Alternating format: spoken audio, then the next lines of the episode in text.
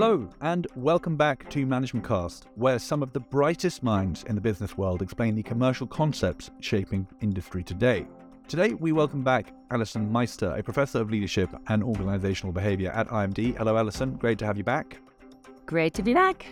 And in our last episode, we spoke at length about the stress mindset, how people and organizations can develop an unhealthy or a healthy approach to pressure. Today, we'll be covering another concept in workplace mental health, and that is the recovery paradox. But before we get into the recovery paradox, let's start with a simpler question. Alyson, what is recovery? Okay, let's dive right in. So, recovery. So, if you think about stress, stress itself activates what's called our sympathetic nervous system. And that part of our nervous system is responsible for what's called our flight, fight, or freeze response. It prepares the body for physical activity to handle stress or handle threats in the environment. This increases our heart rate, dilates our pupils, and it inhibits our digestion. It really gets us ready for action. On the other hand, you have the parasympathetic nervous system. This is responsible for what's called the rest and digest response. This promotes relaxation, digestion, and healing. So, this response slows down our heart rate, it constricts our pupils, stimulates digestion, and basically recovers us to handle the next fight, to handle the next day. And these two systems work together to help keep us in balance, to help keep our stress at baseline levels. So they have different functions. And so recovery activates this parasympathetic nervous system. And it's the process of relaxing your nervous system, restoring your body to these baseline levels, and getting rid of the toxin buildup in your system, and your brain, and your body, and your blood that comes from the energy usage of the day, the stressors we face in our day. And so you need to balance this stress with this recovery over time. So, recovery is really important to keep our energy levels up, to keep our mind clear, to help us make good decisions, and to, to perform at work. And so that's recovery. What's the paradox? Okay, so this is where it gets interesting. So, the recovery paradox essentially says that when we are most in need to recover, when we are most stressed, when we are most depleted from the day, when our stress levels are the highest, is when we're actually the least likely to do something about it. So, when you're really high in stress, you're less likely to take that time to recover your energy, to sleep well, to get some exercise, to eat well. Actually, when you're feeling the most stressed and your energy is most depleted, is when you're most likely to dig in, to work harder, to have unregulated sleep, and to, to eat poor food. So, lots of sugar to compensate with alcohol.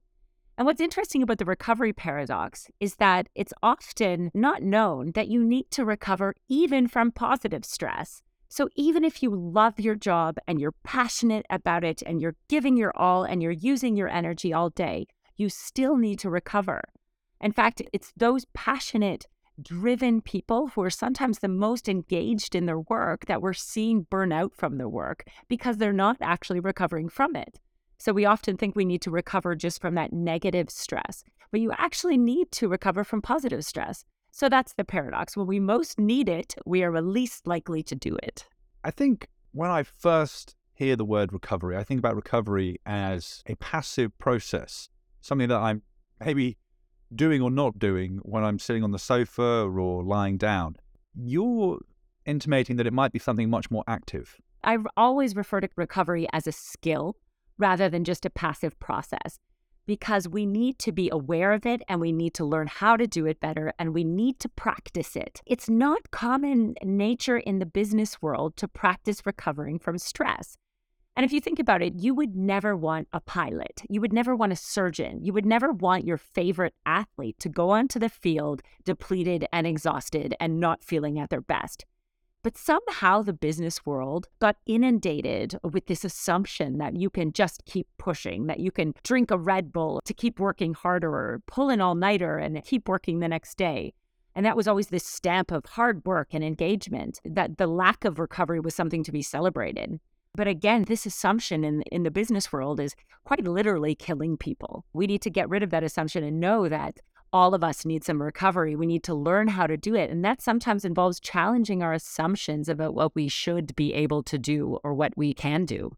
Okay, that's very interesting, Alyson. So, more of a skill than simply a passive process. How does one recognize that you have weakness in this skill, in the recovery? If you reflect back on your day, just reflect at your energy levels on your day and reflect on if you did anything to intentionally recover that energy. If you took breaks, if you managed to detach from work, the other way you can think about it is just reflecting on your energy now. Do you wake up depleted in the morning? Are you waking up several times thinking about work in the middle of the night or or not being able to get to sleep at night because you're you're thinking about work? Often the signs of insufficient recovery are exhaustion, are emotional, are physical and mental. So if you're starting to feel depleted, tired, if you're starting to lose motivation at work, and if you're starting to not be able to handle the stress of work, it might be a sign that you need to do something about it. And what's surprising about this is that often there is a disconnect between our body and our minds. So people think, no, I can mentally keep pushing, and their bodies say something else. So I use wearables in my classes on stress quite a bit. And I find it fascinating. People will think, well, I'm sure I got enough recovery in the day. I'm sure of it but then they'll look at the actual indicators and it will show that they really did nothing to recover in the day. So just having that awareness that sometimes our mind and our body are really not in sync is also really important. That's so interesting. The wearables aspect, I'm sure there's going to be many people listening here which will who will be looking into that immediately after this. Tell me if you recognized the signs of a lack of recovery that perhaps you're not doing recovery as you should be or you're not allocating that time correctly how do you get better at it? How do you get better at recovering? Getting better at recovery is about first generating awareness, having that awareness of, whoa, maybe I am depleting myself over time. Maybe it is hitting a point of no return where I am tired, where I'm feeling cynical, maybe I'm feeling demotivated, or maybe I just don't have that that pep anymore in my step. So I need to actually recover my energy and develop an energy management strategy. And number two, it's about actually learning what works, for you. So everybody should have their own unique energy recovery strategy. It's interesting because what works for me is not necessarily what works for you when it comes to recovery. And so, Alyson, you've talked there about the principles of recovery. Can you flesh that out a bit? What are those? So, there are a few really important factors to take into consideration when you're building your own recovery or energy management plan. Number one is that you really need to psychologically detach from work in order to actually get rid of your work stress. So, if you are arriving home and your mind is very much still at work, your body is still going to think it's at work too. Even though you may be physically in the kitchen or having dinner with your family, your body's responding as if it's in the workplace. So, it's important to be able to psychologically shut down from work. One study showed that 97% of white collar workers check their smartphones on every break. So even when they're in the toilet, they're looking at their work phones. So it's really important to make sure you psychologically detach if you want to get rid of work stress. That's number one. And so any strategy you can use will have to help you do that. And number two, small things can really add up when it comes to recovery. So, for example, Microsoft's Human Factors Lab they did a fascinating study where they had employees wear EEG caps to measure their brain beta brain wave activity. So, beta waves are associated with stress. They're basically brain waves that heat up your brain and make you, you know, are produced when you're feeling stressed during meetings, for example.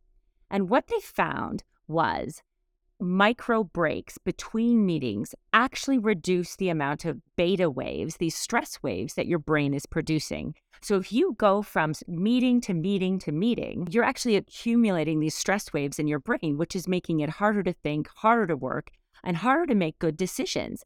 Yet, if you can put a micro break of even just 10 minutes between your meetings, of course, detaching from work itself, doing something else, getting your mind off work, you can reduce the beta waves that are that are produced in your brain.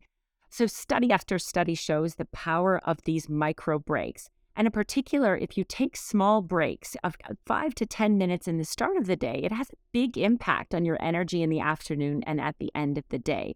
You know, when you're feeling that low at the end of the day, it's often because your energy is depleted.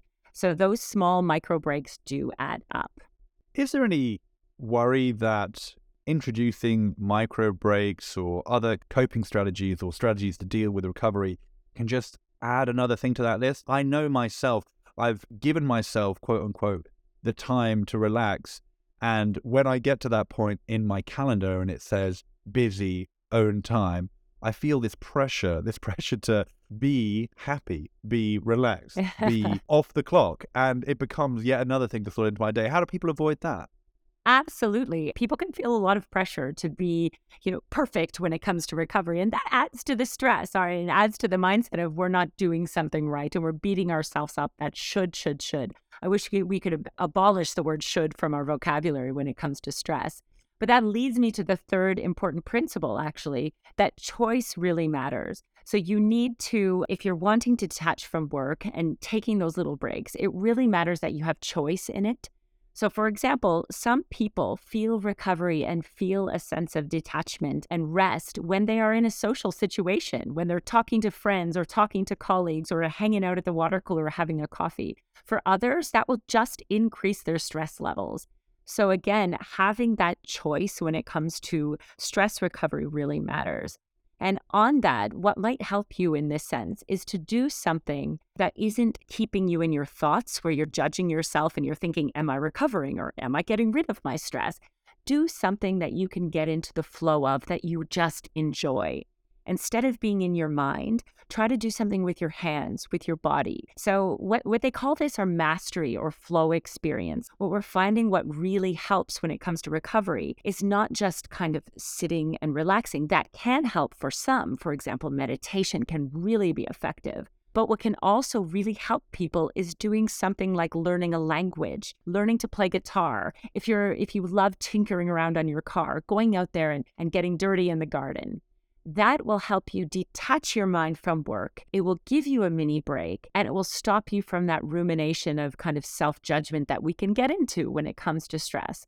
The more stressed we are, the harder we judge ourselves. That's part of the recovery paradox. And so, to kind of subvert that, it's really about getting out there in your body, in nature, out of your head and into your body.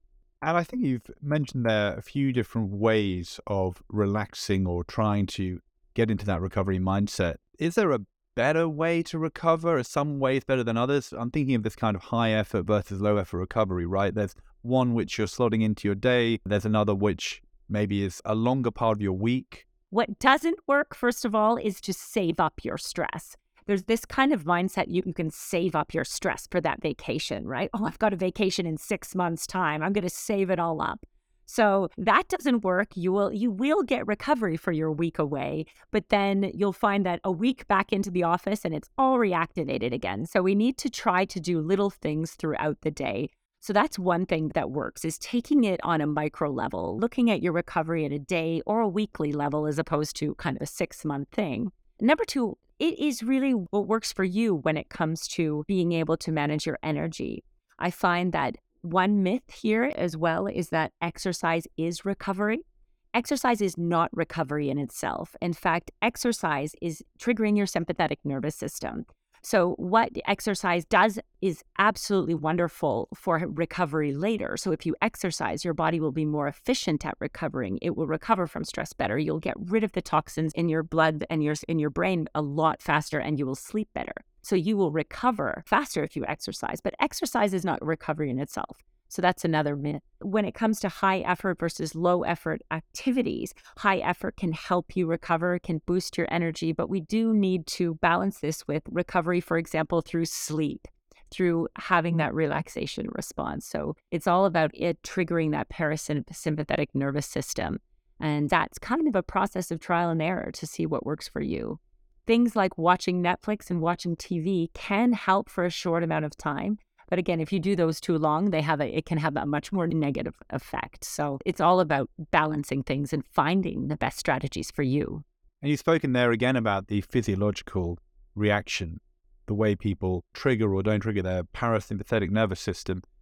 It leads me to think about whether or not there are types of people who are naturally more adept at this, who are born with a propensity to be able to recover. Is that something that you think through your research people are born with? Is it something people learn? That's an interesting question. This comes a little bit back to the nature versus nurture question. There may be some different personality types that are more prone to stress. So if you're high in neuroticism, you might be more prone to stress. But when it comes to recovery, it is very, very much learned. And it's what we learn through the culture. So it's what we learn through the organizational we, culture we work in. It's what we learn through our parents and our friends and the social structures and the social community that we're in if we're in a community where everybody is working themselves literally to death or they are only valuing hard work but no rest, there's even phrases and quotes out there like, I'll rest when I'm dead, for example, would be some kind of permeating quote that gives rise to a culture of overwork that celebrates working but not recovery. So I think it's very, very much learned and celebrated through what we do. And so we need to change that narrative. So at work and in organizations and at home, we just take the time to balance our stress with recovery so we can actually have sustainable performance and health over time. And that's interesting because while things do seem to be changing in some ways, you mentioned you mentioned in the first episode about changing attitudes to stress, some industries seem to value self flagellation. They regard recovery or self care as a kind of weakness. What would be your advice to someone who feels they're working in that kind of industry, they're working in that kind of position? Because, you know, for all that we've talked about the positive ways you can learn to recover, most people will have to work within those boundaries. Absolutely. And this is quite dangerous. This myth in the business world that you can be and you have to be some kind of superhuman, that you don't need to recover. You know, in Japan, they even have a special word for working yourself to death called karoshi. And you, a, a few years, a landmark study by the World Health Organization and the ILO found that nearly a million people have died annually from stroke and heart attack as a direct result of overwork. So that culture needs to shift. But if you're working in it, you really do have to be extra intentional about putting yourself in a bubble of recovery, about carving out time in your workday, perhaps that nobody even knows that you're doing those five to 10 minute breaks to help you recover your energy and keep balanced, whether that's small micro meditations, micro breaks, walks, nature, whether it's bringing the nature into your office. And whether it's really learning to have that conversation with your manager about your needs and your boundaries for you to be able to do your best work, to thrive, and to perform at work. And so, this is something, a skill that we need to learn to manage our boundaries and work on, particularly when we're in toxic cultures. But if you are in a culture that only celebrates overwork and where you feel like you're depleting and burning out, sometimes you do have to leave. And that's not always an easy choice. But we're seeing more and more employees taking this seriously and finding roles where they feel they can better thrive at work. Thank you, Alyson. I think that's a really great place to stop there for this week. I want to thank you again for coming on the show. Thank you very much for having me. Alyson Meister is a professor of leadership and organizational behavior at IMD. Her teaching focuses on mental health, identity and diversity, well being, and the subject of today's episode, recovery. We'll see you next time.